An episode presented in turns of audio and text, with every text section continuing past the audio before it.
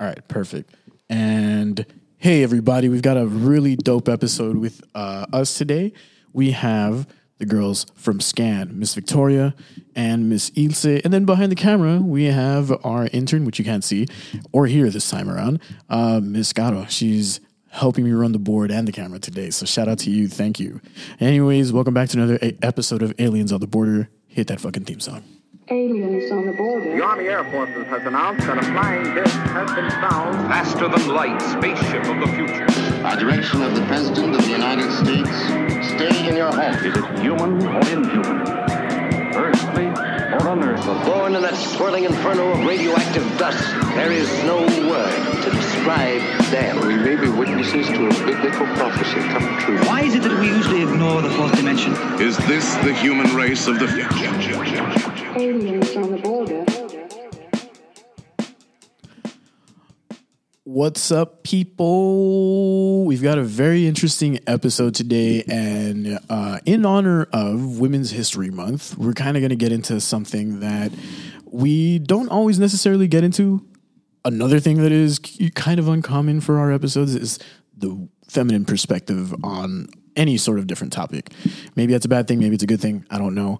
But in any case, what's up, ladies? How are you guys doing today? Hello. Hi. Pretty cool intro, by the way. Thank you, thank you, thank you. It, it's fun. I like it. it. I hope you guys didn't feel like, whoa, what the hell is this? What did I sign up for?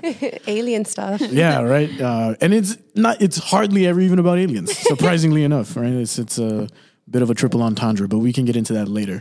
In any case, uh, so I wanted to have you guys on today because we ran into each other. Chance, uh, what do you call it? Chance interaction, chance meet. I don't know, whatever the phrase is, at the parking lot of Cultura, and I was like, hey, you know what? We should talk about consent. And that's what we're here to do today, guys. So introduce yourselves, if you may. So I'm Victoria Serna, and I'm the primary prevention coordinator at SCAN for the Sexual Assault Services and Information Program. And hello, my name is Ilse Salcedo, and I also work with Victoria. I'm a prevention, uh, primary prevention educator.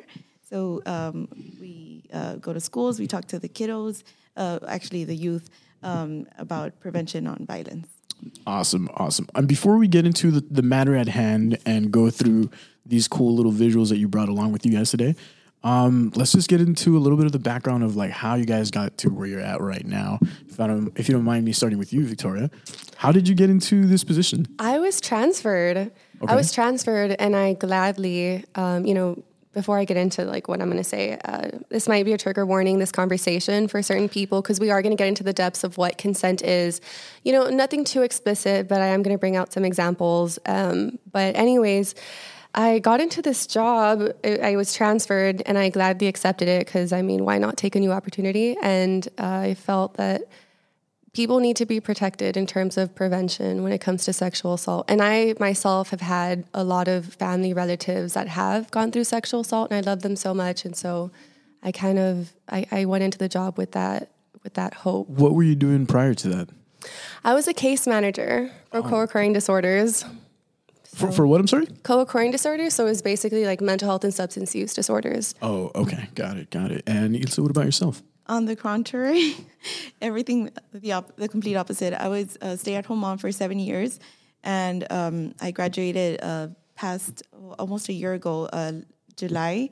So I just um, two months in, without looking for a job, I applied for Scan, and um, they gave me the opportunity, not not even knowing what I was going into. I was like, oh, okay, the sexual uh, assault and services information. So I was like, okay, I mean, uh, it's a good starter.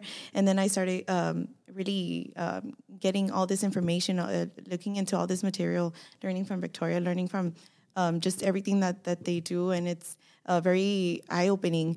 So I, I'm pretty blessed to, to be here.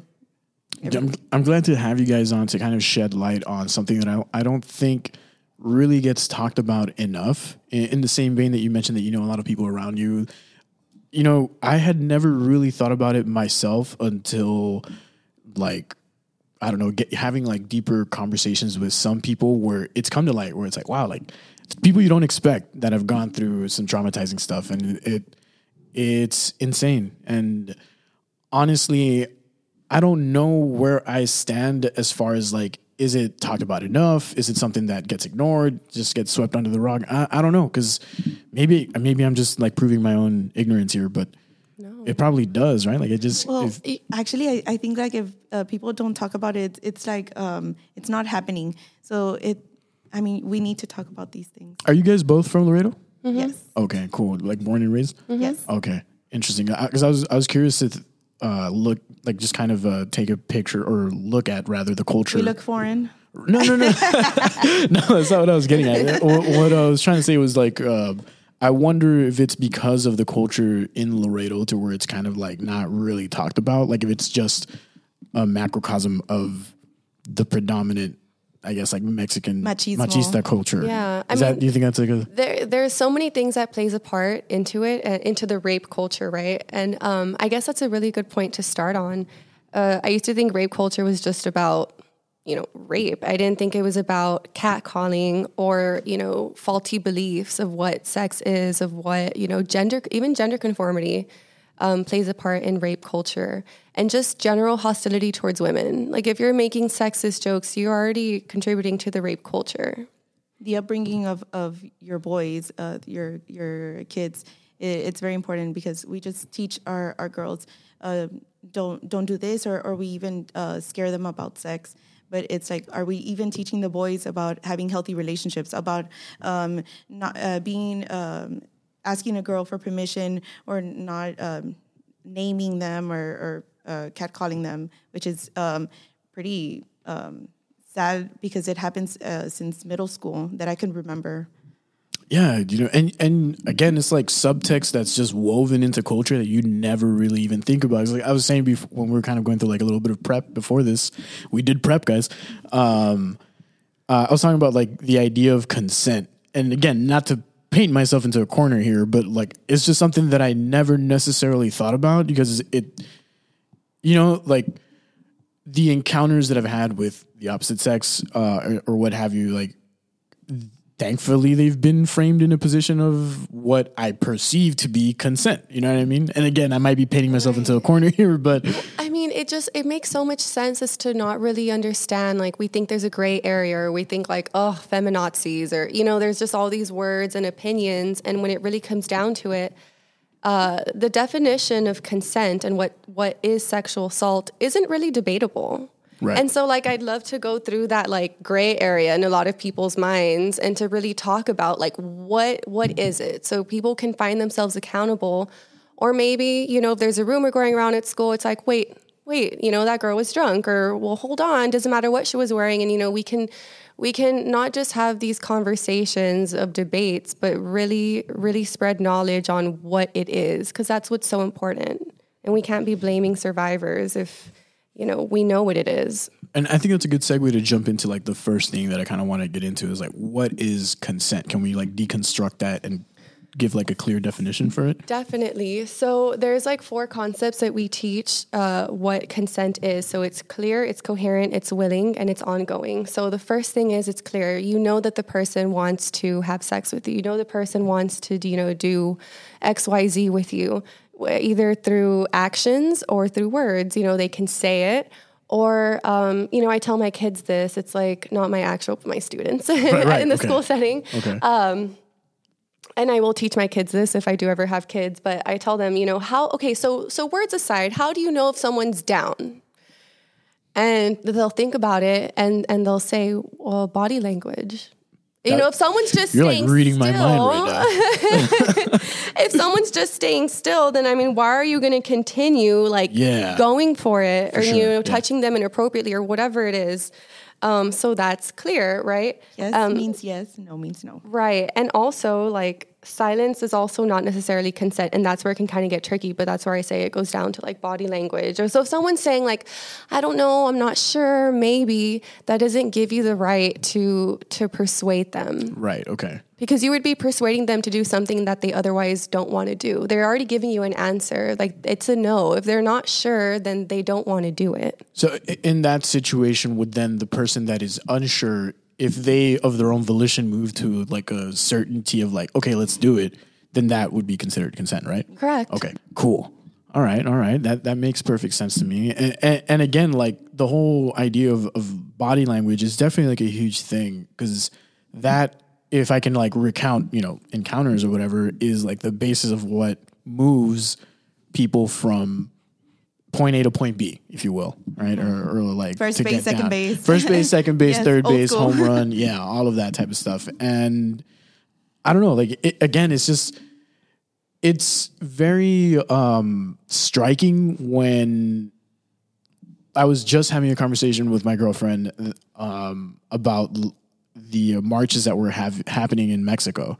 Uh, so she lived in Monterrey for a couple of years, or actually a lot of years, like pretty much all of her adolescence. Like I want to say like maybe eight years or so, eight nine years, give or take.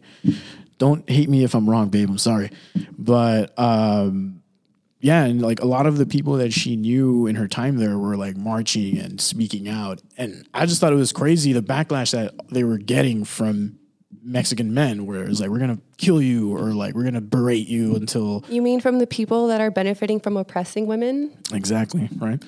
is that is that what it boils down to? Like uh, It, bo- it boils down. So sexual assault really boils down to an indifference in power. And that person's trying to gain power and control. It's not about not being able to find someone to have sex with.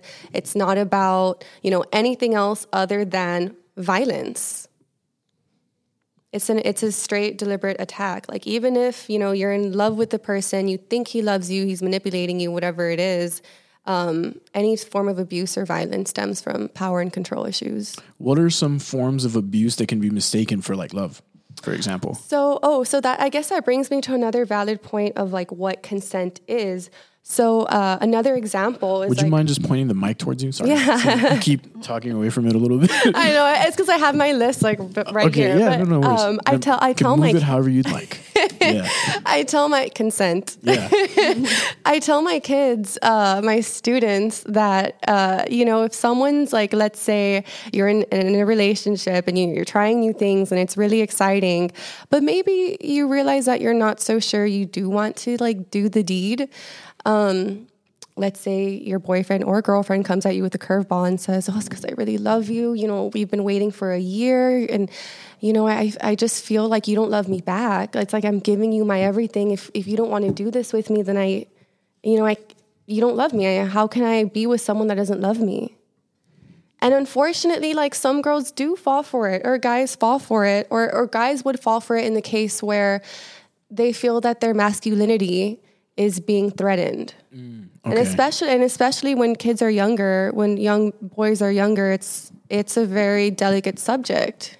You, you know. Yeah, I mean, i.e., I'm a guy, so I I understand that, and I've definitely there is like a if I can go back to high school, and, and like to be completely honest, I didn't lose my I didn't lose my virginity till after high school, so it was like, but I remember there being a pressure. There was a situation where I was maybe victimized a little bit, but I just didn't think about it in that way because, oh, I'm a guy, like what? Yeah.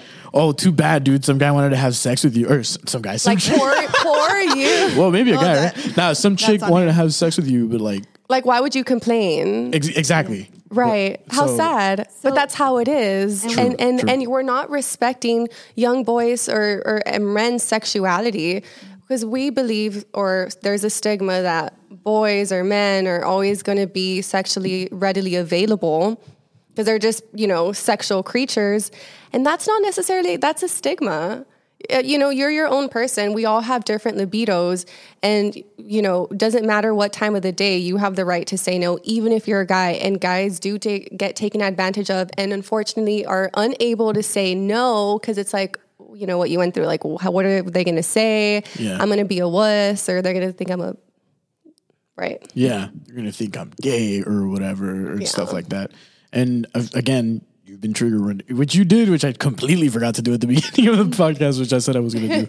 But um, yeah, like it, it was just a, like thinking about it now. It's just like, oh, I guess that happened, and maybe I'm like apologizing for myself in a weird way, but like it, it wasn't necessarily like a, a a super traumatizing experience. It was uncomfortable at the moment though. Like I clearly remember being like, "What the hell is going on right now?" But We also grew up in a different um, culture. well, in a different um, how do you say it? Um, there were different times. Right, and right, right. before our, our moms or dads uh, wouldn't talk to us about sex. It would just be like, A hundred oh, percent. like uh, things are going to change from now on. And um, it was a taboo uh, subject. So now that uh, kids, uh, the um, kids are getting this uh, information, it's they're more capable of knowing when to say yes or when to say no, and and breaking that barrier. honestly, I can't. I shit you not. I really don't think that I ever had like the talk with my parents. It's like I have super traditional like Mexican Me- conservative my mom parents. was like, "Oh my gosh, when I had you, I was young and it was so painful, and like that scared me. Or like my first time was so painful, like oh my god, and that like traumatized me. You know what I mean? And I'm not trying to say that like you know I should have been having sex at that age, um, but it's just when I got older, that trauma stayed with me right, right. and um and it was hard to like really embrace that like we all have a sexual side to ourselves and you know we all want to be loved and that's that's like a key part of like sex for a lot of us like we all want to be loved and you know we all want to explore that side of us but a lot of us really don't know about boundaries we really don't know about consent we don't even know our rights That's true. That's true. And one of before we branch off to this one tangent because I just you just hit something that I really wanted to get into, but um, the whole like not having the talk and stuff. Uh, and I guess like a shared experience that we've all had here, and I've had countless other friends and whatnot tell me the exact same thing, and it's just like I think that kind of propagates maybe the quote unquote like gray area for people because if we're not really being clear, or if at least they weren't clear with us in our upbringing, then how are we, you know, like Gonna- the blind leading the blind essentially and just like fumbling about. Uh, also, though, like with if situations, this is maybe like a, a rule of thumb that I kind of thought about myself because as I remember growing up as from like transitioning from like high school to like college and and whatnot, and like oh now we're going out to bars and drinking and you know like being a little bit including a extracurricular activities, if you will. um, then it it came onto my radar with the whole like date rape and like people getting their drinks drugged, and I was I always I guess I give people the benefit of the doubt a lot, and like again, it's like never really on my radar until it happened to someone that I know close to me, and then since then I was like all right, dude, like really, like if I'm ever out whether with like my girlfriend and her friends, or if I'm out with like my friends that are just in general, like I'm a little bit more more cognizant of that. You know what I mean? Um, but yeah, so like w- throughout that time, one of the things that I kind of like just, I guess, internalized from like these anecdotes here and there was like, if it ever does feel like a gray area, then just fucking back off, dude. Oh my gosh. what I mean? Another that's like that brings me to my other point of like what consent so coherent. Is the person coherent enough? Like do they understand who, what, when, where, why of the situation? You know, you have to fully be in your senses. Um, we well, I like to say like drunk-ish, you know, because Right, I mean to a certain extent, like that filter just completely goes away, or like mostly goes away, and you would be doing things that you would never do if you were sober.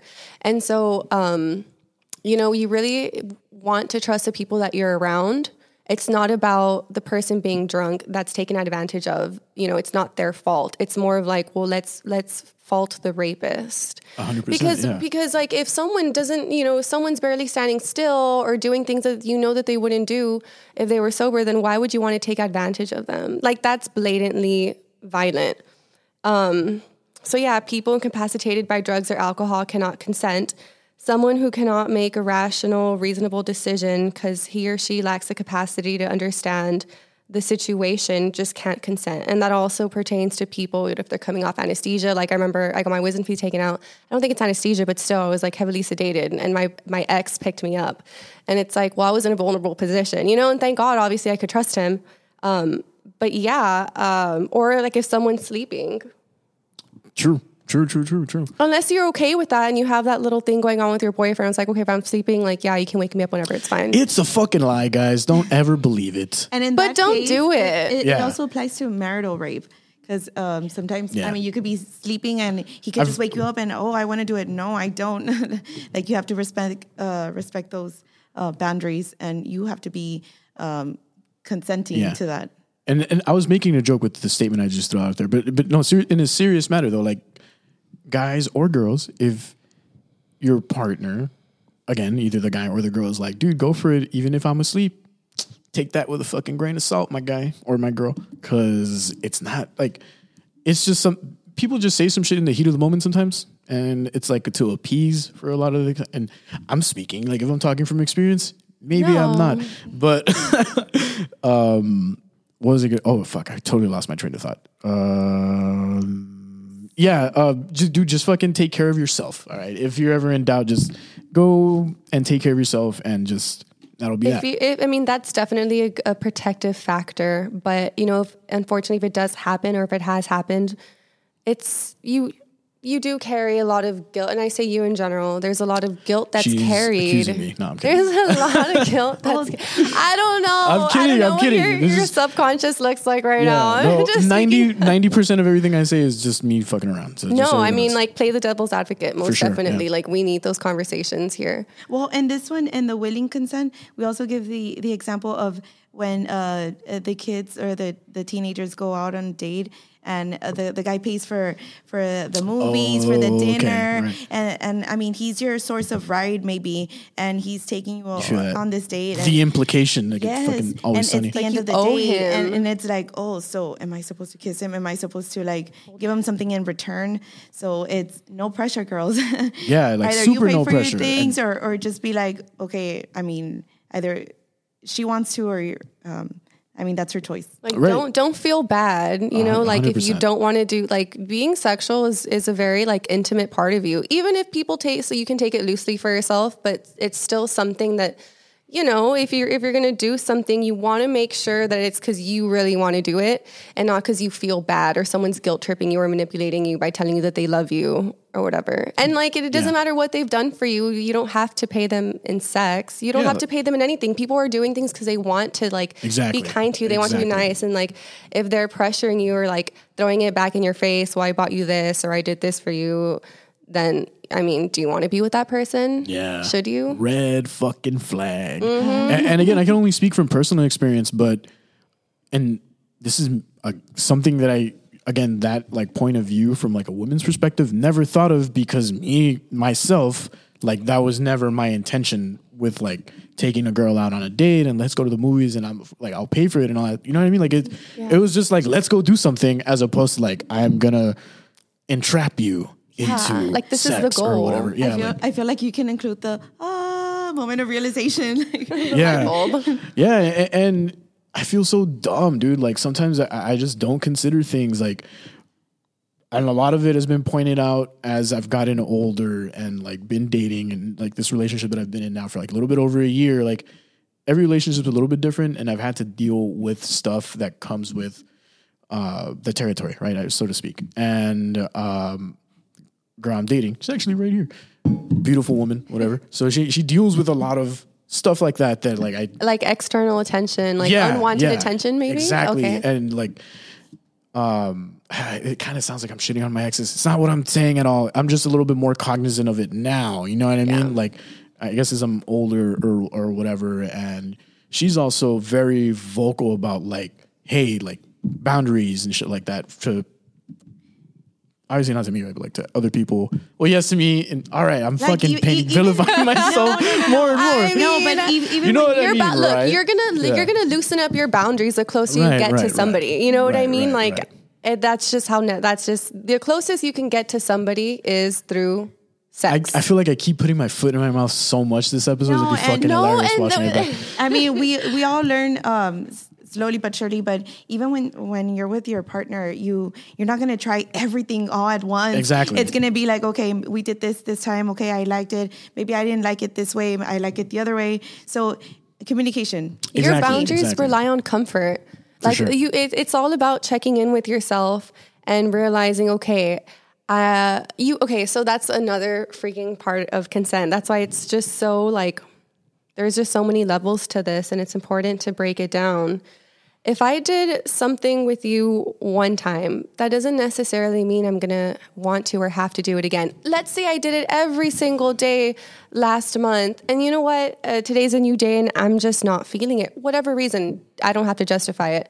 But like, I shouldn't feel pressured to repeat what I was doing just because you expect it. Right, right. Um, or let's say I said, yes, let's try something new. You know, let's do this. We talked about it. And then during, I back out. can I back out? If I already said yes, I can.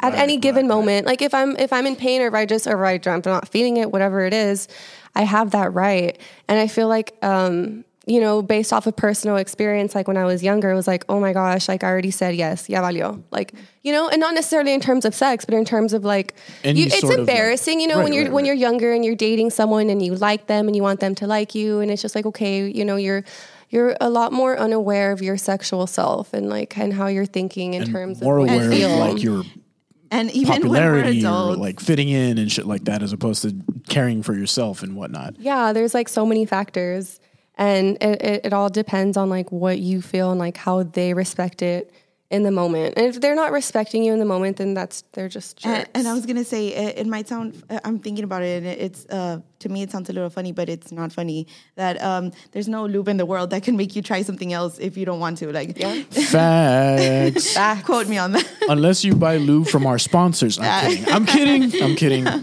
I'm kidding. And No, that was ongoing consent. yeah. Okay, so That was ongoing consent. Ongoing consent is another layer of the entire thing. must right? be So granted at every single time at every course, single step and it could be retracted It could be retracted. Don't be afraid to say no, even if you've already said yes. Yeah. It's a it's a huge fucking thing. Uh, one of the things that I did want to talk about that you brought up again, like a little pre-show prep. Um, I know you mentioned that. What are some things uh, with boundaries? What are some things that people do that bother you? What is like the most common response that you normally get when you ask your students that? You know, it, it's it's interesting. Um, I don't I don't like to read their papers. Like I Oh, ask them to well, and, but that's just me. I know they can they can give us their papers and not put their names on it, and I don't read them. I don't know why. I just feel. but but um, you have. actually um, the one uh, that we did uh, this past Can you couple move your mic a little bit more this way? Uh, the one we go. did a couple weeks ago was um, oh, a week ago. Uh, the soccer team from uh, uh, high school, and they were all guys. So it was very um, eye opening when you're just focused on, on the boys, and they can open up to you. And they did that at the end of the, our presentation with healthy relationships. Um, and it, most of them were, were saying we don't like it that our girlfriends tell us um, we, who we can talk to, who we can't talk to. That's a big so, one. I mean, and that's pretty common. Even happens in in marriage. But it's like, hey, you're two individual people, and you can't be telling her what to do, what uh, or what you can't do. Um, uh, she has to respect your. Um, Boundaries. Autonomy. boundaries. Autonomy and then, and then there's like a bit of a ebb and flow if you will of like a person's autonomy versus the other person's boundaries right because like i was in a re- situation myself even in this relationship that i'm in currently right now where i was like this i'm not saying like excommunicate x y or z person i'm telling you that there's a boundary you can choose to respect it or not You know Yeah, I and mean? that's not and and so that's and that's an interesting topic that the that the kids kind of brought up and it's like, well, ma'am, but what if I am flirting and they're upset?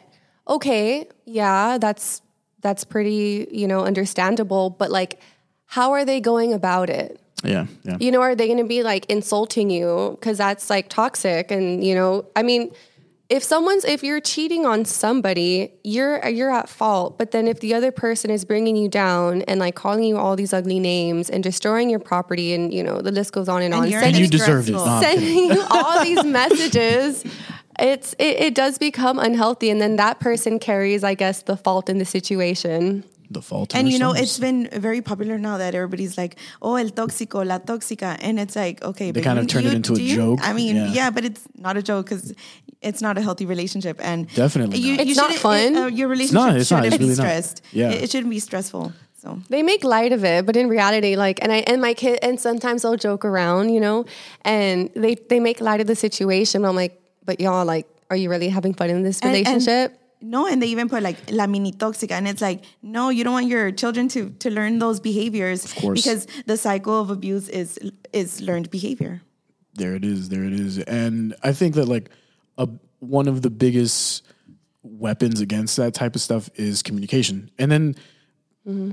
Learning how to effectively communicate because then even when you try to communicate you know you end up inadvertently stepping on your partner's toes or or even like if it's just a friend or whatever and you're like but that's not what i'm trying to say you're not getting my message it's just like well maybe you're not saying it right There's You know what I so mean? many communication barriers, and when I going back to when I was a case manager, um, I started. I would give like psychoeducation and give like little tips to like relationships, and a lot of this had to do with um, with communication barriers. So like there's just so many little examples, but if you start off by saying you did this, you you you, then that puts the person on defense, you, you know, and you're just being like offensive in a sense.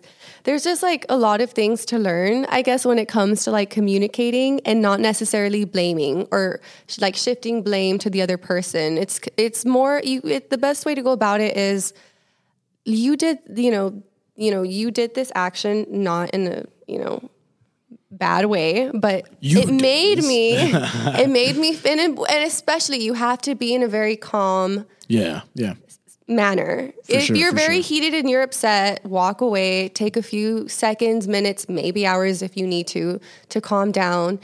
Don't give them the silent treatment. That's obviously toxic and that's just going to cause them psychological pain. But when you're ready within that day, it's best to talk to them again once you're calm and then gently explain, you know, this behavior was done.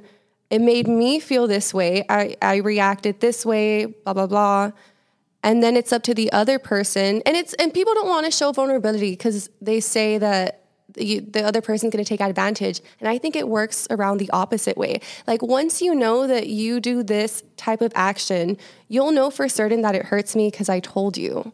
And so if you're going to be doing it again then now i know for sure that you want to hurt me or you're Right, deliberate right, or you right. deliberately just don't care. And and that's enough to for me to like end a relationship depending on like how severe the situation is. But that person just generally doesn't respect you. I, I understand that, and I think like um, in the past year, actually, in the past almost two years, I think I've learned a little bit more about like the components of like an interpersonal romantic relationship, um, and and just kind of understanding like a secure attachment, an anxious attachment, or like an avoidant one. And it's been crazy to like. I I follow this Instagram on on my personal. It's called the Secure Relationship, I think, and they post a lot of like really good stuff about that. And it's like, holy shit, they're describing me, or like, holy shit, I think they're describing my girlfriend. And it's it's like interesting to see it and like kind of internalize that and apply it because then it leads to I think deeper connections ultimately, and, and it just fortifies that relationship, whether it's like a romantic relationship or otherwise. Like it could just be you know a friendship or. Uh, I don't know how far it could go into like a business relationship, but like you know, just interpersonal relationships in general, I feel are paramount, or at least me. I'm I'm oddly enough misanthropic, but also I like people. And I don't know, it's weird. It's a weird combination. A little bit extroverted, introverted at the same time. Uh, and I'm sorry, I didn't not mean to cut you off. Were we gonna pivot to something? No, cool. Because I have to do a, a little bit of an ad read right now to pay some motherfucking bills. and uh, this episode of Aliens on the Border is, of course, brought to you by Por Vida Tattoos. Check them out if you want to get some sweet ass ink. Uh, shout out to Gabe. Uh, go to porvidacs.com, book your tattoo appointment now. I know Gabe does a lot of amazing uh, classic tattoos. Been tattooing Laredo since its inception. It's the best tattoo parlor around. Uh, shout out to Por Vida Tattoos. Also, huge shout out to Gonzafo's Print Company. If you like um, cool prints, cool t-shirts, cool stickers, totes, you name it, they got it. Uh, make sure you check them out at gonzafosprintcode.com. They got a bunch of badass gear. I'm not rocking their stuff today, but I have a couple of badass t-shirts that um, they printed out for us, or rather not for us, but some of their prints. Uh, they've got the Boys Don't Cry one, which I'm trying to get my hands on. If you're watching this now, that means that you probably visited them in San Antonio last weekend and copped some cool stuff. Uh, again, that's gonzafosprintco.com. You can follow them at CS Printco on Instagram. If you were following their old page, it got uh, hacked, so they started a new one. Make sure you help them build up that followership once more. It's at CS Print Co. And finally, this episode is also brought to you by the International Por Vida Tattoo Fest that's happening this April the 22nd through the 24th. Go to porvidatattoofest.com for more information if you want to be featured on there as an artist or contribute as a sponsor to the festival or anything of that nature. Or just go check it out. You know, go get your tickets and go check it out. Again, porvidafesttattoo.com. Thank you once again, Gabe. Thank you, Por Vida. Thank you, uh, Brenda with Thank you, everybody that's helping us um, keep doing this podcast that we love to do. And if you're interested in becoming a sponsor for the show, make sure you email us at AOTBcast. Oh, excuse me, AOTB.cast at gmail.com. Follow us on Instagram at AOTBcast. Uh, anyways, back to the fun stuff. I love that you brought up um, the Instagram reference to being a healthier person in relationships because we have our Instagram account. Ooh, plug 'em for and sure. we talk about healthy relationships and we talk about all these socio emotional like concepts that we're talking about now and that don't really get talked about in depth. I mean, look, I, I we, we've noticed uh, the younger generation is more woke about these things, but not everyone is. And so even they follow our account. So it's at S A S I underscore scan. So at sassy underscore S C A N. And we post there basically the things that we're talking about. So go ahead and give us a follow. Our projects that are coming up. What are projects that are coming up? Yes. Um, we're doing this uh, not in my jeans project for April. Um, April is Sexual Assault Awareness Month, so we're very excited about this. We've been um, uh, just brainstorming and uh, talking to uh, different local shops, and um, the the point of this is to get um, our youth to involved in in the awareness. So we asked them to uh, paint a mixed media uh, design on jeans um, based on the uh, inspired on Denim Day, uh, which is Victoria will tell you right now um, about that. And this um, this project is is very special, um, and we are going to be um, exhibiting select uh, select jeans Select designs on local shops like Cafe Dolce and We have Los um, Olvidados. Oh, nice. Shout out to Los Olvidados right down the block. Yes, Yes, they are. Uh, so we, we have Los Olvidados. They're going to give us about 10 slots for the students. We're going to have Cafe Dolce. Shout out to Vale. Yeah, dude, for sure. Shout out And- Cafe Dolce. They got some dope ass paninis. Cultura, out and to Cultura. we're so excited to be showcasing. Uh, it's a, this new this new project that we're building on. We're inspired by Denim Day, and Denim Day dates back to the origins of it. The origins, very historical. Origin story. Day- the had an Uncle story. Ben. Uncle Ben got killed. I'm kidding.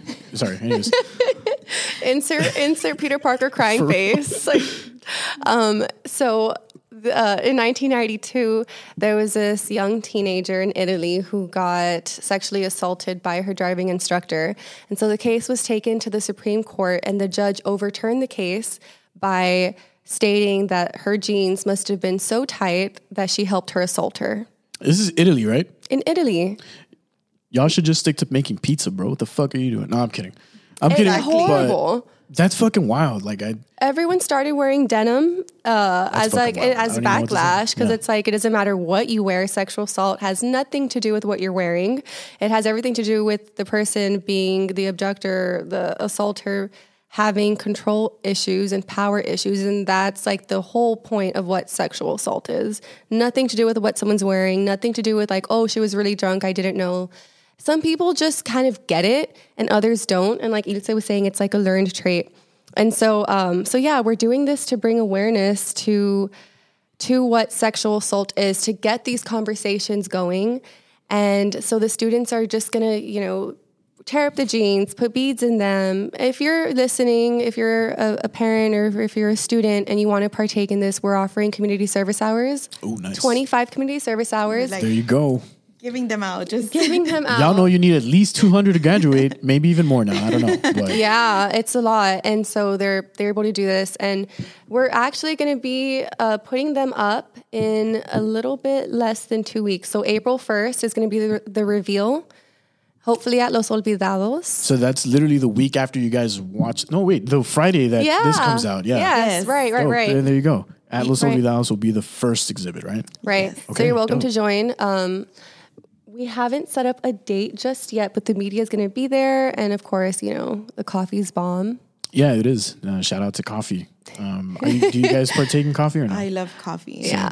I just came off of like a whole stomach thing. Like to, today, I finally feel normal. So I was like, I'm not gonna dive all the way back into coffee. I Yeah. just got a little matcha latte, and I was like, all right, that should Oh, be matcha's rough too. okay. that's stronger. Well, You're good. yeah, okay. I, was- Confirmed. I mean, yeah, I haven't exploded in the past hour, so I'm still alive. I'm still alive and well, and everything is good. But going back to the whole like denim day thing, like that's so crazy. Oh, it's April 27th. So April 27th, wear je- wear your jeans and you know post it hashtag Denim Day. Show your support. It, I've, I swear to God, I, I'm like, I pretend to be a comedian every now and then. So I will, I'll do like stand up and at like some of the open mics around town. Shout out to the mic drop and uh, all the other open mics. And like the inner dumbass in me keeps making like stupid ass remarks here and there, but I'm just like, shut the fuck up, Josh. Let's be serious for once. And and that's one of my biggest problems that I, I have a hard time being serious is I poke fun at everything. Yeah. And I like whether or not I'm trying to be funny, like I, I just it's hard for me to be serious. I don't know why, but that's just in my, whatever. That's neither here nor there.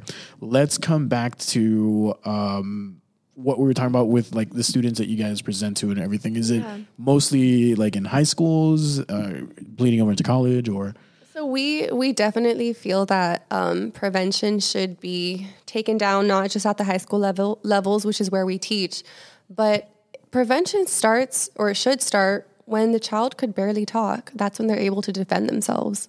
That's when they're able to to really be cognizant or know what their private parts are to ward off nasty pedophiles. Yes. for sure, hundred percent, fuck pedophiles. and to name Jeffrey a bod- Epstein. uh, body parts um, like Properly. they're, the, properly the, how they're supposed to. right. Not name them Yes. Cookie, not name them. Um, I, I used to. I'm guilty of that because I, I, at the beginning I used to tell my son, "Oh, you're a turtle," because I remember in his sonogram it looked like a little turtle, but Right, that was in his sonogram. right. But then uh, a, a while back, I was like, "Do you um, do you know what?" Um, the name of your body part and he said yes my penis i'm like yes so nobody should touch it so it, it's things that uh, parents should um, be really having this conversation with just like I you learn agree. head shoulders knees and toes this is your vagina this is your dick Yeah, exactly. Penis. Penis. yeah. You know, it can get vulgar later. Yes. you know, whatever. But It's it's just like one of those Anatomical things terms. where yeah, it's important to name your name it for what it is. 100%. There's a lot of stigma. There's so many words that can describe a vagina. There's so many words that can name a penis. And what's that what that's doing is it's taking oh it's it's stigmatizing it as if it's perverted. It's just it's your anatomy, first of all. You know, i- it is what it is. And a child is more likely if if in the case that a child is going through sexual abuse, if they want to outcry and if they tell their mom, "Oh, um, he touched, he grabbed my cookie." Oh, sweetie, don't worry. We'll we'll bake cookies tonight. Don't worry. you know, it's like it's not- the message isn't going to be well across, yeah, received. They're not going to have a an outcry that's going to be effective to where the the adult can take them to get the treatment that they need. One and two, um, you know, if if a predator is approaching the child and trying to grab them in in their you know vagina or penis, and the kid goes, "Don't grab my penis," that's gonna scare the predator. yeah, I'd be like, oh shit. Oh, he knows what he's talking about. This kid knows what's up. Yeah, hundred percent. And I, I like it, it is weird because again, like just growing up, like never really had the talk with my parents. Like you know, they weren't like, "Hey, that's your fucking penis" or "That's your anything." Like it was all just kind of like taboo and left. We're for better or worse left to our own devices And and, just like exploring in that direction. and we actually learn um, the wrong way. We we, we learn uh, the wrong. We have um, we get uh, a hold of the wrong information, speci- uh, specifically because um, they. Uh, well, let's say you have an older sibling and they uh, get into porn or something. So they they teach you things that uh, uh, that a a child, um, teenager shouldn't be learning. yeah, The wrong idea of sex. A hundred percent. It's like not with the power of the internet. Like instead of like getting the actual talk now, it's Yeah. just like, oh, dude, page ten on Pornhub. What the fuck is on there? Like, what the Mm-hmm. f- you know what I mean? Like, it's at everyone's fingertips now, and I don't know. I, I feel like it definitely lends to, uh, fuck misunderstandings that can be prevented. Oh, 100%. Like I used to, when I was younger, I was like, oh, whatever, like it is what it is. But then when you start looking at the research of, of the negative effects of porn on people's minds and expectations, it's really unhealthy to bring into your relationship and expect that someone's going to like behave that way. And it makes, uh, I, there was a study done on males, you know, males are the ones that mostly watch porn. Not being sexist. this is all statistical. Yeah, um, and and and they're more likely to be more aggressive during sex. Right, right. you right. know? And then you get these nasty ideas of like oh like stepmom and stepson. It's just like it's just and t- who like even because there was clearly as an avid porn consumer maybe maybe not. That's a joke. Is it? Who knows? But there was clearly like this is sounds stupid. Clearly a time where that was never anywhere. And then like from one day to the next, it was like all the fucking videos that are like the top videos are like step brother, sister, step mom, step Yeah. dad. I was like, what the fuck? Where did this fetish even come from? Who who did this? Yeah, it's very perverse. It's weird. It is weird. Yeah. Sorry, super no, tangent, no, but it, like no, it is. I mean, it, and it's it's so it's weird to talk about, but I mean, like we're sci- not we, you know, humans. the humans are Yeah, yeah. doing. They're watching this in private, but if you really think about it, like, what are you feeding your brain? And like, and th- that you know what? I hate to say it, but. I, well, do I hate to say it? No, I don't. That's the least of the nastiness that Right. porn. You know, there's so many women and men on these porn websites. I don't even think people question are they even having consensual sex when they're making these videos? Ooh, That's a good question. Are children being Because- protected on Pornhub? Yeah. Have you heard of that before? No, they're Wait, they're- wait, wait. What? Yeah, there's a lot of child pornography on these websites. They're they're not being monitored. That's fucking crazy. I had no idea. And it's like we're normalizing this, you know? It's like it's okay. Like the government is making this okay, whether they're doing it Or s- purposely oh, or not. They're they're not really filtering these videos, and it's perpetuating all this this negativity in the media that perpetuates our negative belief that that goes into the rape culture. That's crazy. And I, I want to talk a little bit about rape culture in, in just a second, but Ilse, I know you wanted to get something in. What were you going to say? Oh well, uh, just uh, I mean, there there's a lot of uh, things going on um, in porn, and and we just talked about the the sibling and the the stepsister and everything, but also um, those that are. Um, that dress dress up the well, the producers, I guess they have this idea of dressing up the girls in in like uh, like little pigtails, little girl. Oh, things. okay, So I mean that that's very when you see it, it's very uh, shocking and, and just stupid. What do you want to uh, make an adult feel like? Oh, he's having sex with a little girl or like, what?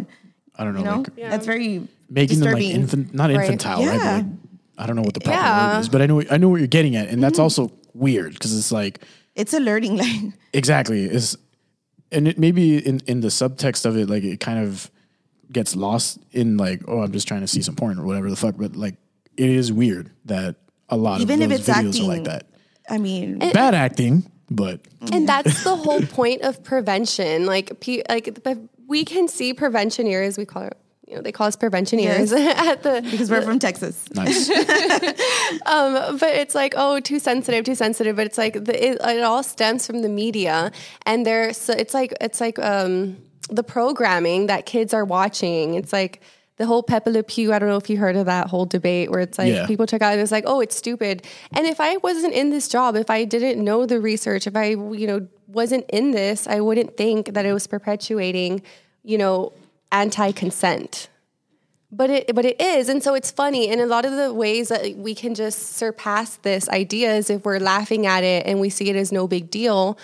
But it, but it is it, it is proving a point that oh okay like i'm laughing at something when like the girl's stressing out. And even though it's a cartoon character even though it's for kids it's still planting that seed where like it doesn't matter like what a guy does if the girl is being uncomfortable aha it's funny it's whatever no one cares I don't know. I I think that context plays a huge part into things like that. And speaking of context, um, I was just telling Victoria I was looking for for the um, the uh, the news.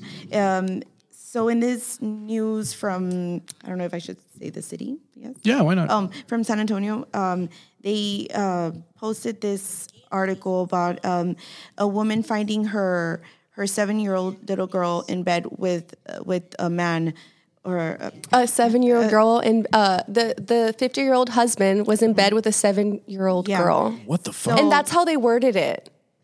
I mean, and That's that they had the bed clearly up just to their child necks. abuse. and it's Like, like, hello. I, and I even um, I commented. I was like, rename it. Like that's not how you should be. That's not the headline. no, Should be like name it fifty year old pedophile. Yes, he was sexually assaulting her. Uh, yeah, sexually Raping- assaulting a child. raping a child. Raping a child, exactly. That's fucking crazy. enrages. insane. It, it, I don't know. It, and it's these minuscule ways that that we just like oh you know Word- you words matter you don't, you in don't that really sense, think for you sure, don't yeah. think deeply into it but it's all going to the back of your mind it's, they're all In sending sense- these like these they're they're priming your mind to think that it's okay and the, it's the media I agree. And also, though, like, could that just be someone that's stupid? You know what I mean? Like, maybe it's not, Yeah. they're not intentionally being evil. They're just being stupid. Yeah, but it's like I mean? clickbait. Like you, you know how to word something so they can be Also like, that, yeah. oh, it- okay, but w- so really, and then Because maybe, like, that, there had to have been a couple of different headlines before it got published, right? And they were like, which one is going to give people that exact reaction? Because I think that we engage a lot more on social media with things that infuriate us versus like things that we might agree with or that are like that people uh, don't care about Or yeah, like so maybe that's why the headline's there. I mean, I don't know, man. Social the age that we live in now with social media at large is very interesting. It's like a huge experiment that we're all kind of seeing like i mean the, it's the goal is not to minimize these assaults. A hundred percent. So a hundred that I mean, name it as it is. It was exactly. it was, look like that brings up a good point what you were saying of how the media and how you know the internet is kind of evil in that sense where we're not protecting children and we're giving people the wrong ideas of what sexual assault is. An innocent seven-year-old googles boobs. What is he going to find? You think he's just going to find a pair of what boobs look like anatomical boobs? No. Probably a whole bunch of crazy shit. whole bunch of porn and then it goes into like the The nastiness rabbit of, hole, yeah. into the rabbit hole. Yeah. Mm. That's intense, you know. And, and then there is, I think, like a level of uh, responsibility to the parent at that point. Obviously, right? Like Yeah. to Right- be right engaged and involved into your child's life to a degree where you're like, where you're protecting them. Exactly. Children need to be protected. Because the, the the internet is, I think, is like a dual edged sword, which is like one of the greatest revolutions to mankind because it's given us instantaneous access to all of the ascribed knowledge of the entire human population, right? But then you know the other thing is like a seven year old can look up boobs, which is not great, which Yeah, is innocent, innocent, you yeah, know. yeah. And it, here, here's it from a kid in school. Okay, boobs, and then what is he gonna find? right, right. And and I know we're diving so much into to this, but it, it brings me back to uh, listening to my uh, brother's stories or my or my cousins that uh, to um, about their manhood that they used to go to the um, what's it called in Nuevo Laredo um, to the zona. La zona. La and, and that was to prove your manhood. Like oh, you would go with this process prostitute and That's fucking crazy. you know and it's like before right now it, it was like funny like oh haha you did that but really like you weren't supposed to be there Yeah, it's like that's crazy. I always use the word la zona as just like the tail end of a dumb joke that I'm throwing out there, just because I never had any personal experience with it. I just knew what it was, but that's intense. I I've I don't think I've ever heard about oh that gosh. specifically. I, I had I had a, a client once, and she was into a lot of things on the, and talking about going into the internet and in real life as well too. Talking about rabbit holes. Yeah, she was like a she was like the deep dark web web knowledge like right in front of me, giving me all this information I didn't ask for. But I I was a professional, and of course I was listening to her, and um, you know, she was telling me about what happened in La Zona. Man, nothing to repeat. I don't even mention it to myself, but it's it's very dark and it's very It sounds creepy. like a and we need- traumatic place. I mean, yeah, it, yeah, definitely. And um, we have to protect also like men's and, and adolescent growing boys' sexuality as well. For sure. For sure. Like, I agree. yeah. And, and I think that is kind of a hard thing to do because um, when, when people think about the idea of sexism, for predominantly, I would say, I think it's fair to say that like maybe a lot of people see it in the sense of like men's power over women for the most part. Is that like a fair kind of take Mm-hmm. that's, on it? That's right? how people see it because Exactly, it's all but- about like it's all about highlighting nowadays. It's like feminism. Let's highlight our struggles and women pa- empowerment. But but feminism is not just about women, and this is what a lot of people should. And it, it's it's awesome to understand that it's also about men. As we're breaking out of our gender boxes and and out of trying or out of being breaking glass ceilings breaking per se. ga- glass ceilings and not being not being um what's the word submissive and you know being Complacent? emotional Is Sub- it- submissive. Oh, okay, okay. Women are raised to be submissive and be girly and like pink, and you know we're emotional Cook, beings clean. and cooking and cleaning, and we're artsy, and men are more of like the scientific, mathematical route. Um, you know, don't show emotion as a man, don't cry. Boys don't cry. But in reality, we're all human. Boys should cry because the cry only well, okay. So a question. So what is the? I love that. But what is the only acceptable emotion that society sees as men, like a good expression for men? Shit. I don't know. That's a good question. Uh, fuck. Is there one that's like obvious that I'm just being dumb right now? I mean, like No. blanking Just throw one out. Just throw. Okay, so men. So men. strong. I guess there you go. okay. Okay, but okay. So I guess I Oh would. wait, I wait. guess Emotional response, Emotion. Yeah. Um, anger. anger. Right? Okay, exactly. Right. it's like oh he's angry whatever. That's just how guys are. But no like they're just like it's so easy to just explode when you're repressing all these emotions because you can't cry. You know no one really cares to talk. It's like a girl thing where it's like oh you know girls cry and talk about their emotions. But hey men are also humans too. Men also have emotions. And so we have to protect boys emotions as well too and and allow protect men. them protect men talk about their emotions you know we don't want them to explode we don't want them to harm themselves the highest rates of suicide Are from men. are from men The highest rates of rape are also from men because of jail. Am I wrong? Because of what? Jail. are also i mean i'm not i don't i'm not sure of that statistic. Okay, I heard that somewhere. I might be super wrong, and if I am, I'm dumb, so it's okay. Hopefully Harvard said Well, it. I'll- well, actually, actually, um, thinking back, I remember my director said that women across the board were always susceptible to rape. Facts. But but men, for some reason, they're more susceptible when they're when they're at a vulnerable population, which is when they're children, Mm-hmm. and as they age, that susceptibility goes down.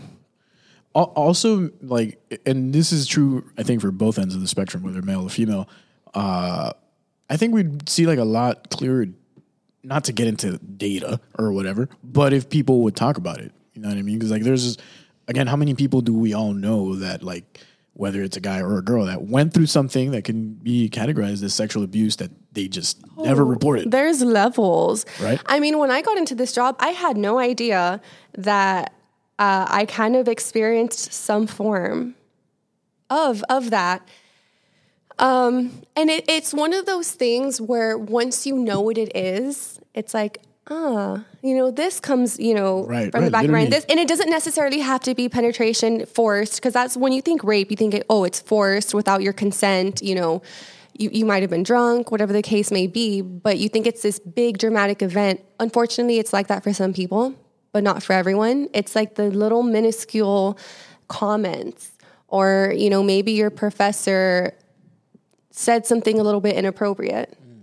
Maybe your boyfriend kind of led you on to like have sex with you, even though he wasn't into you. He told you he loved you. That's manipulation into sex. It's these little ways that we don't really think about. And when it starts adding up, once you know what sexual assault is, um, you're, and you're think- able to fully realize like your experience, and we're all kind of connected in that sense. And like how I was talking about men too. Right. Is there like a, a hierarchical distinction between sexual assault and rape? Like, as in, sexual assault is like something that could be a Definitely, little bit definitely, and that that that that isn't goes penetration, right? Then rape would be Correct. penetration. Okay. that cool. goes in, and so the whole sexual assault it goes into the rape culture. So, so it's like the stigmas and the beliefs. Like if you, if you watch a lot of, of porn and you believe that sex is a certain way, you think sex is aggressive. You know, you think sex. You know, the girl should have pigtails or whatever it is. Like that's kind of that's kind of like a war on women. Right, okay. It definitely is. So that's a form of sexual assault. It's your beliefs. It starts with your beliefs. Can the reverse also be true though? Like, if that is a war on women, what if there's a woman or a girl that like consumes a lot of porn and is like, all men must be muscular and have like ten inch dicks and all this No one's shit, protected out here.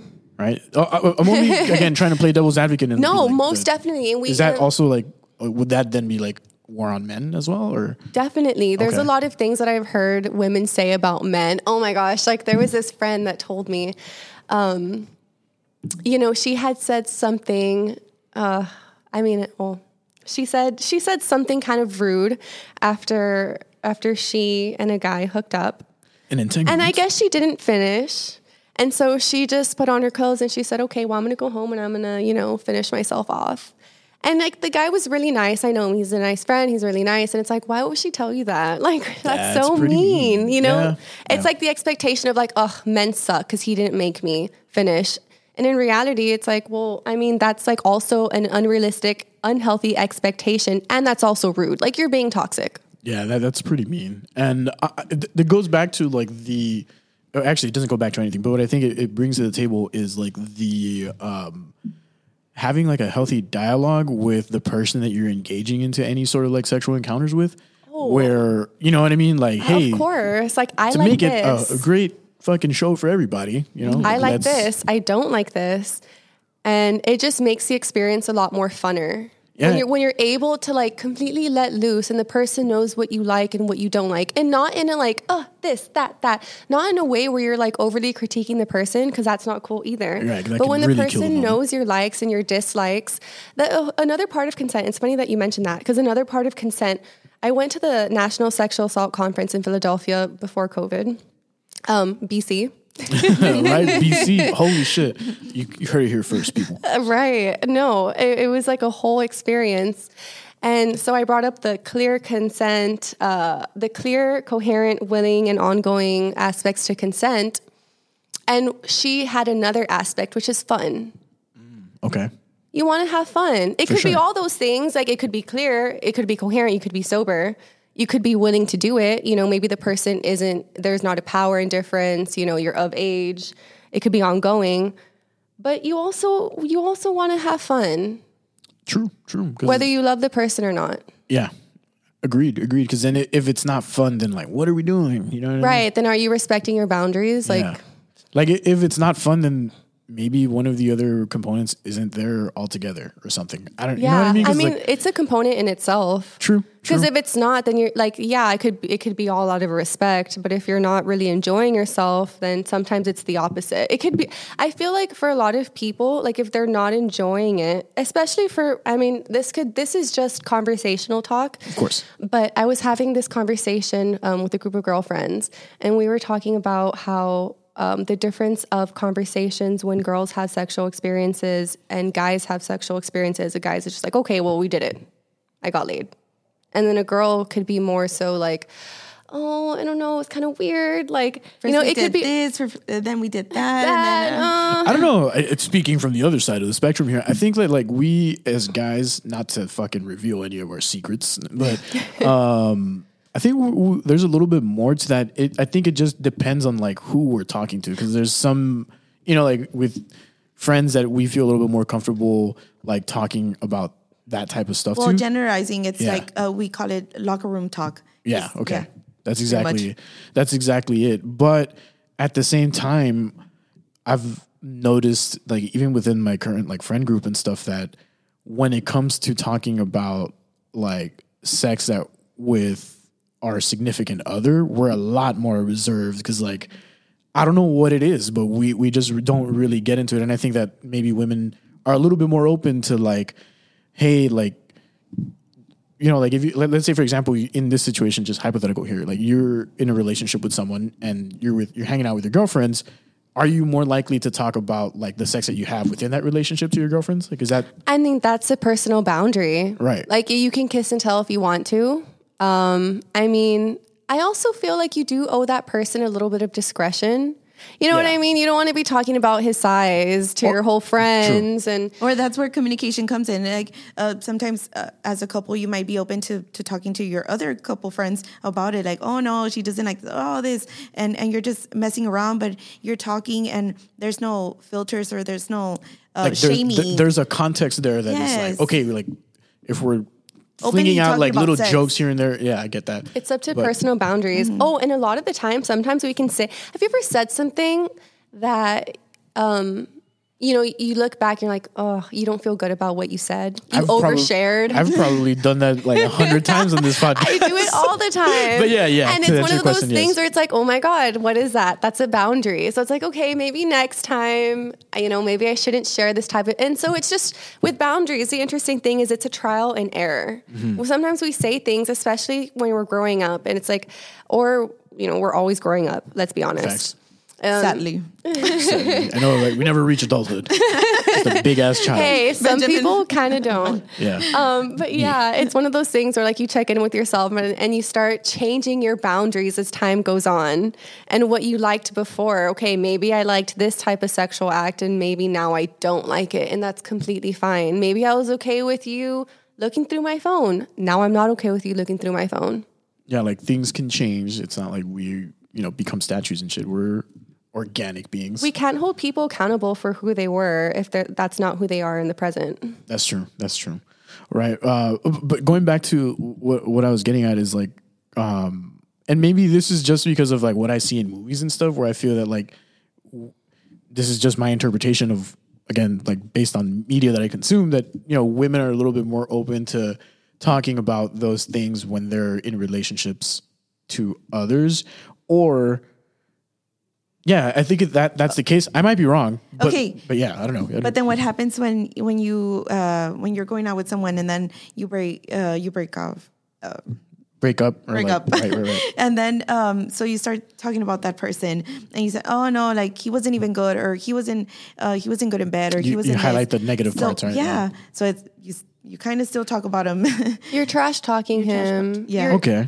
Yeah, I get that. And uh, I don't know because in my experience, and and most of like my inner circle of guy friends are You're in- humiliating them. And that's part of the toxicity of a relationship. Even though you're not in the relationship anymore, like you're still humiliating the person. yeah, still giving. I mean, a that lot. I mean, I mean, come on, like we're all human. even revenge porn comes into this oh gosh, revenge porn. which is also illegal It's illegal. It's a class C misdemeanor. what is revenge porn? I just, I What is not in my head like if I knew what the hell we were talking about. and Now I don't. Okay, so so revenge porn, and it's something that a lot of the high school students do is when they break up or they're having like relationship problems, they'll post a picture of that Oh, their girl, okay, or okay, or they'll it, send it. it. to all their friends. They'll like Got it, mass yeah, send right, it. But now it's against the law as of September 2019 to where if you receive an unwanted, unsolicited nude, you, you can that person that sent it could get receive up to a five hundred dollar fine and a Damn. class C misdemeanor. Damn. So we're protecting our kids more because that's child pornography. That that is, Mm-hmm. and also again, like we gotta adjust and adapt to the technology that we now have access to because that, that that wasn't really that feasible. I would say like in the early 2000s, 90s, but now it's like instant. Like, Harry, dude, I'm just gonna airdrop these Airdrop. nudes to like and everyone. it's gonna stay there for life Yep. Like, Yep. Yeah. Fucking wild. Fucking wild. Okay, so I had, uh, for you know, whatever revenge porn. That's I was just like, wait, what is revenge porn? Um, also part of rape culture. also part of rape. Let's talk about rape Let's culture. can about we rape can we ascribe like a sort of a a definition to rape culture? So so rape culture. Um, so it it starts off as like the normalization of a lot of like mundane things that we may consider like sexist attitudes, rape jokes, locker room banter, unwanted sexual touch. Like even if you're kidding, like ah, ha, ha, like whatever it is. Like a lot of people can get away with things by joking around. Um, catcalling. Catcalling is when you're just like whistling at someone from the street. I, I You know, yelling th- yelling things at a woman that's walking on the street. hey hey Right. Flashing, exposing unsolicited nude pics, non consensual photo or video of somebody, um, groping, and it, it just keep, continues going up. And then in the orange, it's like safe word violations, which you know what that is, right? Yeah. So, Yeah. yeah. Um, revenge porn, threats, coercion, manipulation, victim blaming and shaming. You know, you're the slut, you're the one who wore this, you know, you were asking for it. No one asks to get sexually assaulted. Then you start going to like the, the red section, contraceptive sabotage, you know, uh, which is covert condom removal. Oh, okay. Or, or, or, I'm sorry, covert condom removal is different. A contraceptive sabotage is poking not the condom or oh, right, exactly. Okay. not being safe or like or not allowing for the girl to have access to birth control or you know doing something that's going to interfere with the reproductive system which sounds- belongs to her Sounds barbaric as fuck, and like yeah I don't know. Like I, again, I can only speak from my personal experience, but it just sounds like shit that I would never do. and that's You know a what I mean? huge Like, red flag on a, a Yeah. healthy relationship because it, it that shouldn't be happening Yeah, like I don't know. That's fucking wild. it goes up to molestation and then drugging and then rape and and you know unfortunately rape isn't even at the top of the pyramid it's it's murder it's it's Death. killing death Well, yeah. How, how many times have you heard of a woman getting killed and right before she was raped or she's found naked Right, right, right. or she was in an abusive relationship and then, you know, uh, most of the time um, in abusive relationships, sexual assault is present. Didn't we just have like a huge case that happened like not too long ago that was all over social media that involved like cover ups potentially and I don't know what the fuck? Or am I tripping? Didn't that happen here? Some I feel like that. I, I know that happened there here. was a case um, that was all over social media that they found the body like on one of the Nick- parks. in Nixon around. Yeah, uh, I don't know, somewhere in that general area. I don't know. Let's not highlight crazy No. negative shit, but um, it just reminded me uh, of that because like that's th- at first I was like, wait, I have heard about this a lot because I watch a lot of Law and Order. Thank you, babe, because that's you. But and then I was like, wait a minute, real world, like, do I hear that a lot? Yes, I do. Yeah, that's pretty fucking wild. And even And- then, you, you hear about it in the news, and it's just you're just listening, like you said, to negative things and and how sad, how sad. But what are you doing to prevent it? And that's that's what we're here That's for. exactly what we're here for. I'm having people on to talk about all this stuff Yes. because I don't do it enough. So. Yes. oh, we're getting into the depths of Aliens it. on the border Yes. prevent. yeah, dude, we prevent. I don't know. I don't have anything funny to add to that, but we prevent. Yes. We're Fuck raising that. awareness. We're raising awareness, dude. Make sure you get consent. You know what I mean? Make That's sure you get about. consent. It makes things funner. if you're not getting fun. consent, it's because you have some unresolved issues, some unresolved trauma. If it feels like a gray area, step away, my guy. Simple as that. Exactly. Simple as that. Exactly. And you know, for those like that are that do happen to engage in these behaviors where they're they're acting violently against women or against men or you know, whatever population, it's it's up to the person to get help. Because without it, they most likely won't change. And it's a learned behavior, like Ilse was saying. Yeah, and, and the reason why I wanted to talk about the idea of rape culture is to try and understand it better because I feel like maybe I have like a skewed perception on it where there's like initially maybe a little bit of an aversion to subscribe to the idea that there is rape culture, but if we clearly define some of the things that make that up, you know, it, it's it becomes easier for me to be like, okay, maybe we were inadvertently or maybe not inadvertently doing it. Not that I influence culture in any way, shape, or form. Again, it's just things that don't necessarily but you always do. come into my radar. Per even se, you know what I mean? music. Yeah. Music plays a lot of um, uh, an important role also in Oh, hundred percent. And you know, In violence. Pick any rap song that you want to hear, and but everybody loves it though.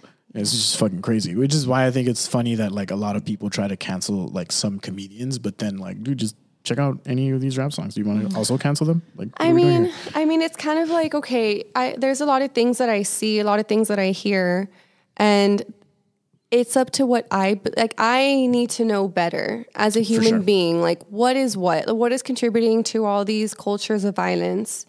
And as long as I can make that distinction, first of all, I'm probably not going to want to listen to that music. I'm probably not going to laugh at that joke because that's perpetuating like hostility against women or perpetuating, you know, an unrealistic view of sex.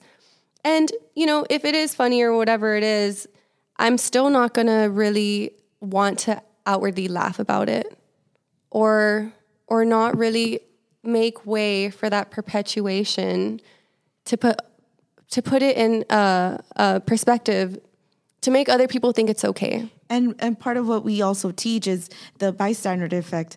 That is also um, of um, it's empowering guys, um, the the especially uh, the youth um males to uh, step up and just be um, not be a bystander. Step up this. against violence. Yes, if you hear uh, your your friend saying, "Oh, this bitch, this this um, whatever," d- degrading a girl or slut shaming or something, be the guy.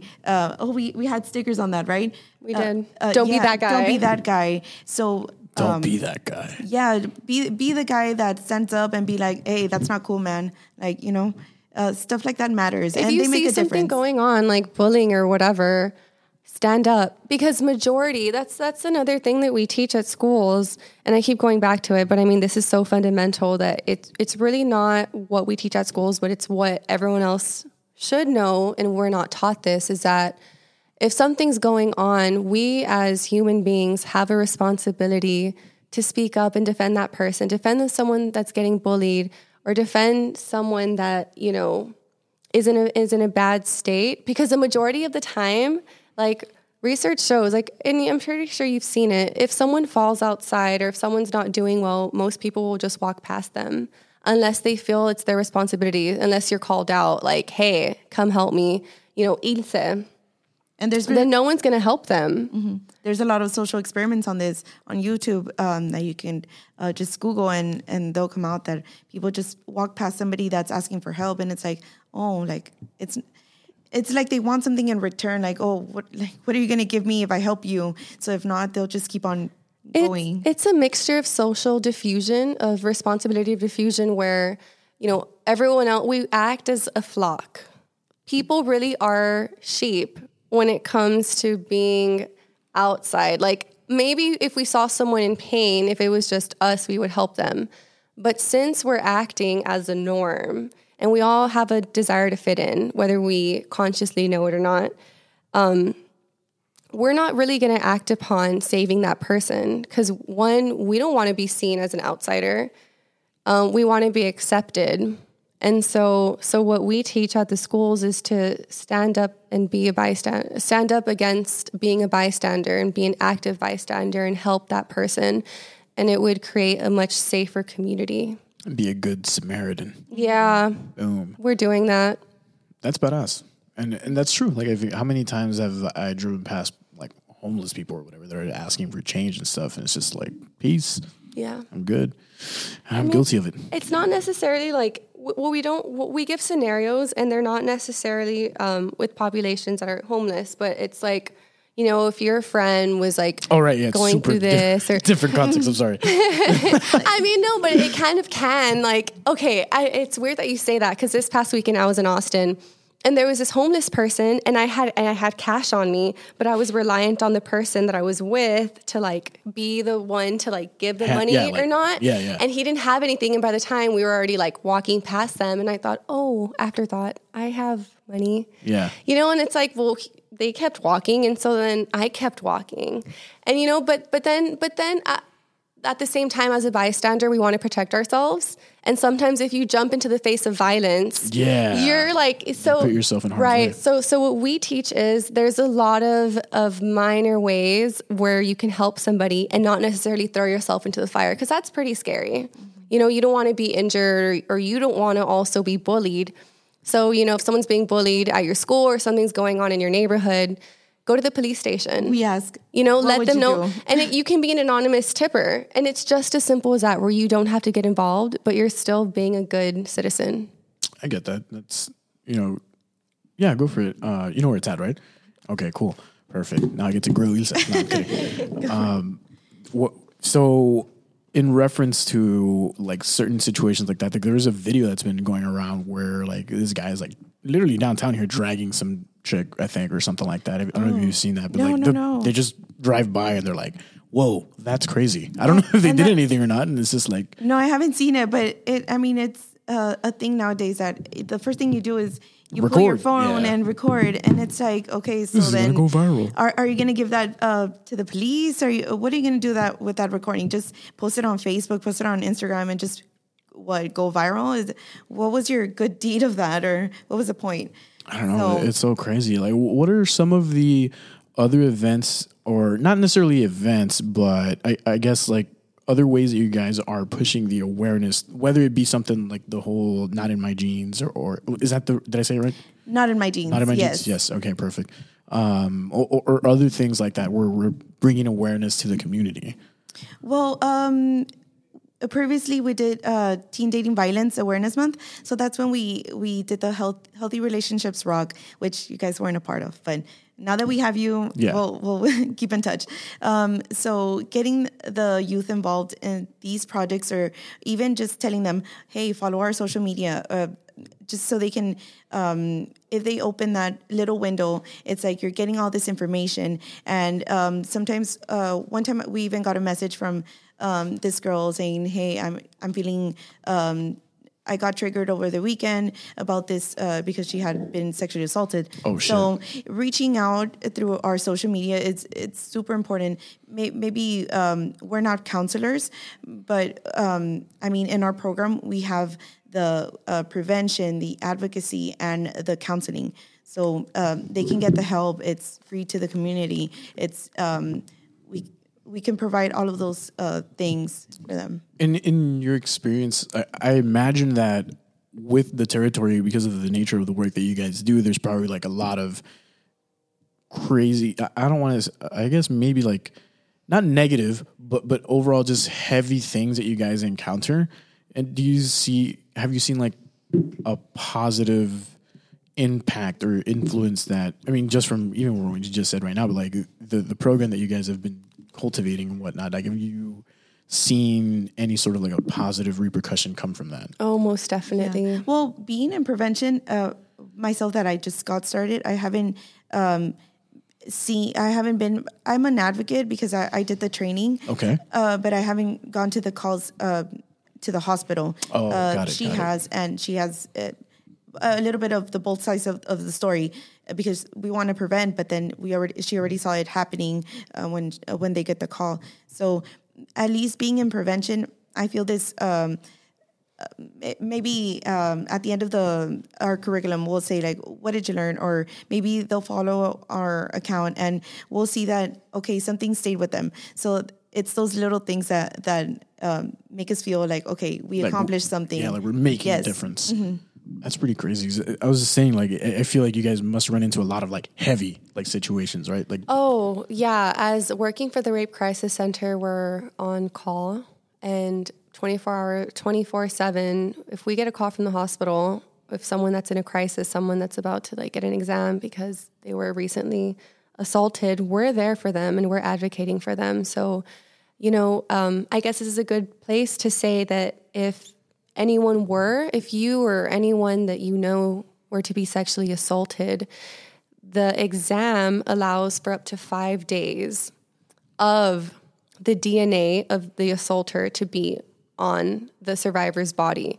So you have up to five days to go to a hospital and get the sexual assault forensic exam, and it's for for purposes of, of pressing charges. But that comes with time. So if you don't want to press charges after you take the exam, that's completely fine. But at least you have that DNA most likely, hopefully, sometimes, you know, it isn't found. But in a lot of cases, yeah, you will have that DNA where uh, the lab will process it. And then if, if you do want to press charges, it's up to you. You know, and you have up to two years, I believe, up to two years to decide if you do want to press charges. And that's what survivors have that right. And you have an advocate, which I could go to the hospital. Um, we have the advocate coordinator that can go, or um, one of the volunteers that will be there throughout the whole hospital visit, throughout the whole anxiousness of it, the, everything. We'll be there for you. And I also want to add that, um, thankfully, I mean, before things uh, in the sexual assault has, uh, it, it was very bad for survivors. But now uh, I can say because we watched, remember the documentary, and it's gotten a lot better for survivors. They actually, uh, when they do the SANE exam, it's a kit uh, that comes with everything that they perform the exam with. But now they actually have tracking numbers, so they don't get lost. They used to get lost. Uh, millions of exams used to get lost, and survivors didn't get their justice. And and now it's um, a thing that they have tracking numbers, and they give uh, that survivor. Um, that information so they can know where uh, it's in the And what in what type, where in the What process uh-huh, Oh, okay. process. That their kit is being processed It goes from the hospital to to the lab in Forensics, Austin. If it happened so in on. Texas, okay. so it's pretty cool technology that's that's you know being updated as the time passes and as people are becoming more woke with sexual assault awareness.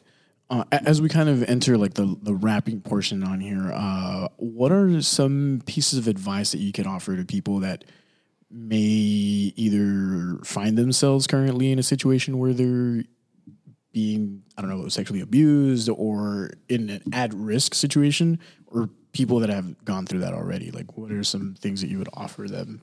Well, they can always seek services and counseling and advice, and that's what our program is here for. So, Ilse and I do more of the prevention work, but we are also a part of the whole program because we're four of us. So it's my director, it's it's the advocate coordinator, which is for intervention services, and then me and Ilse, and then we also have the counselor. Okay. And and so she's kind of on her own because she's really doing counseling all day, um, every day. So it doesn't matter what time or when or how far in the past the assault happened, you can seek services with us for free. And so, so we do offer those services to the community, men, women. Um, I know children do go to the CAC, Children's Advocacy Center, but as far as other information, they're welcome to DM us. Sometimes it's easier to just DM. And So and our account- the Instagram is at sassy underscore uh, scan. Scan, scan, exactly. And they can just call too for general information. It, we also have a hotline number if they're going through a crisis, but they can DM us at any time. There you guys have it. Uh, is there anything you guys want to plug in for uh, other than like the not in my jeans or Well, for them to join us this um, April 9th, April 9th. April 9th? we're having a 1 billion rising walk. okay. And it's something that the advocate coordinator is But she's in charge of that project because of that's part of That's part of intervention. intervention. Okay. So Okay. we are having that. So you can go ahead and take a look at our social medias. We will be posting about it. Um, the details are coming together. So when this airs, it'll be closer to the time. So it's very exciting. Create your. We're gonna also gonna have poster making. Okay. Um, so we'll be posting that on social media. So anyone from the community can come and make their posters. Yes. Also, uh, so April 1st is the uh, the first exhibit at Los Olvidados, right? Right. Yes. Correct. Okay, and then April 9th is the the billion- walk, wa- one okay, billion rising billion walk, rising walk. and okay. we're also having a little exhibit, and it's going. Well, hopefully, it goes through with Vale from Okay. Cultura. Yeah. and it's going to be downtown. It's going to be part of Caminarte. Oh, okay. So my group art space. So there's a an art group that I'm a part of, and they got to do some paintings, and then people from previous years have donated their paintings, and it's vagina art, um, just anything that brings sexual assault awareness. Got Right, it, correct. And so we're going to have that space here downtown, and that is going to be on April sec- April second on a April Saturday. sec- okay, Saturday, Caminarte. perfect. Any? Uh, do you guys want to plug your personal social medias or anything? You don't have to or anything. but anything else that you want to plug? Mine's super boring. No, don't go. No. No, I mean, uh, you know, stay safe out there. Keep help keep other people safe. And if anyone took anything from this, you know, I hope you go and spread it and and be good people because we all we all want to be surrounded by good people For sure. We all want to be safe, For sure. So we have to contribute to that safeness. There you guys have it. And of course, follow us at uh, AOTB Cast. That's our Instagram. Shout out to our patrons. Now we have three. Shout out to Alex. What's up? Kind of fit, kind of fat. Um, shout out to Ernie. Shout out to Isaac. Of course, you guys have been there from the beginning now. And a huge shout out once again to our sponsors, uh, Por Vida Tattoos at porvidacs.com. Uh, follow them on Instagram at Vida Tattoos. Uh, shout out to Gonzafos. Go to their website, gonzafosprintco.com. They've got a bunch of cool shit on there. Follow them on Instagram at CS Printco. Shout out to Vida Tattoo Fest. Again, that website is porvidatattoofest.com and follow them on Instagram as well at Vida Tattoo Fest. Um, subscribe to our Patreon. That's AT, uh, what the fuck? Patreon.com slash AOTBcast. You know, uh, get access to cool stuff. Uh, our patrons are going to hear this before anyone else, so they'll listen to it probably like tomorrow or something. And then everyone else will hear this on Wednesday at 7.30 when it airs finally. Uh, oh, yeah. So when you hear this, that means that in a couple of days from now, Friday, April the 1st, we'll be hosting the Fourth Dimension Fridays at Cultura Beer Garden. So that's going to be at 9 p.m. as per usual upstairs. Uh, we're going to be featuring, we have one confirmed guest on the panelists, um, Marlene Uribe, the host of the That's Just My Opinion podcast, right here on this cool ass sticker thing that I have on my water jug. And uh, we're gonna get into something a little bit different. I I know we always choose like conspiracy stuff and all of that. This time I want to get into something that was a little bit uplifting and uh, the official title for it, I guess, is uh, Fourth Dimension Fridays. Open your third eye. We're gonna talk a little bit about uh, meditation, frequencies, energies, manifesting your dreams into reality, and all that cool stuff. So join us there. It's gonna be a fun event um yeah we'll, we'll find out who the fourth panelist is by then but thank you so much for hanging out with us again and we'll see you guys next time we love you bye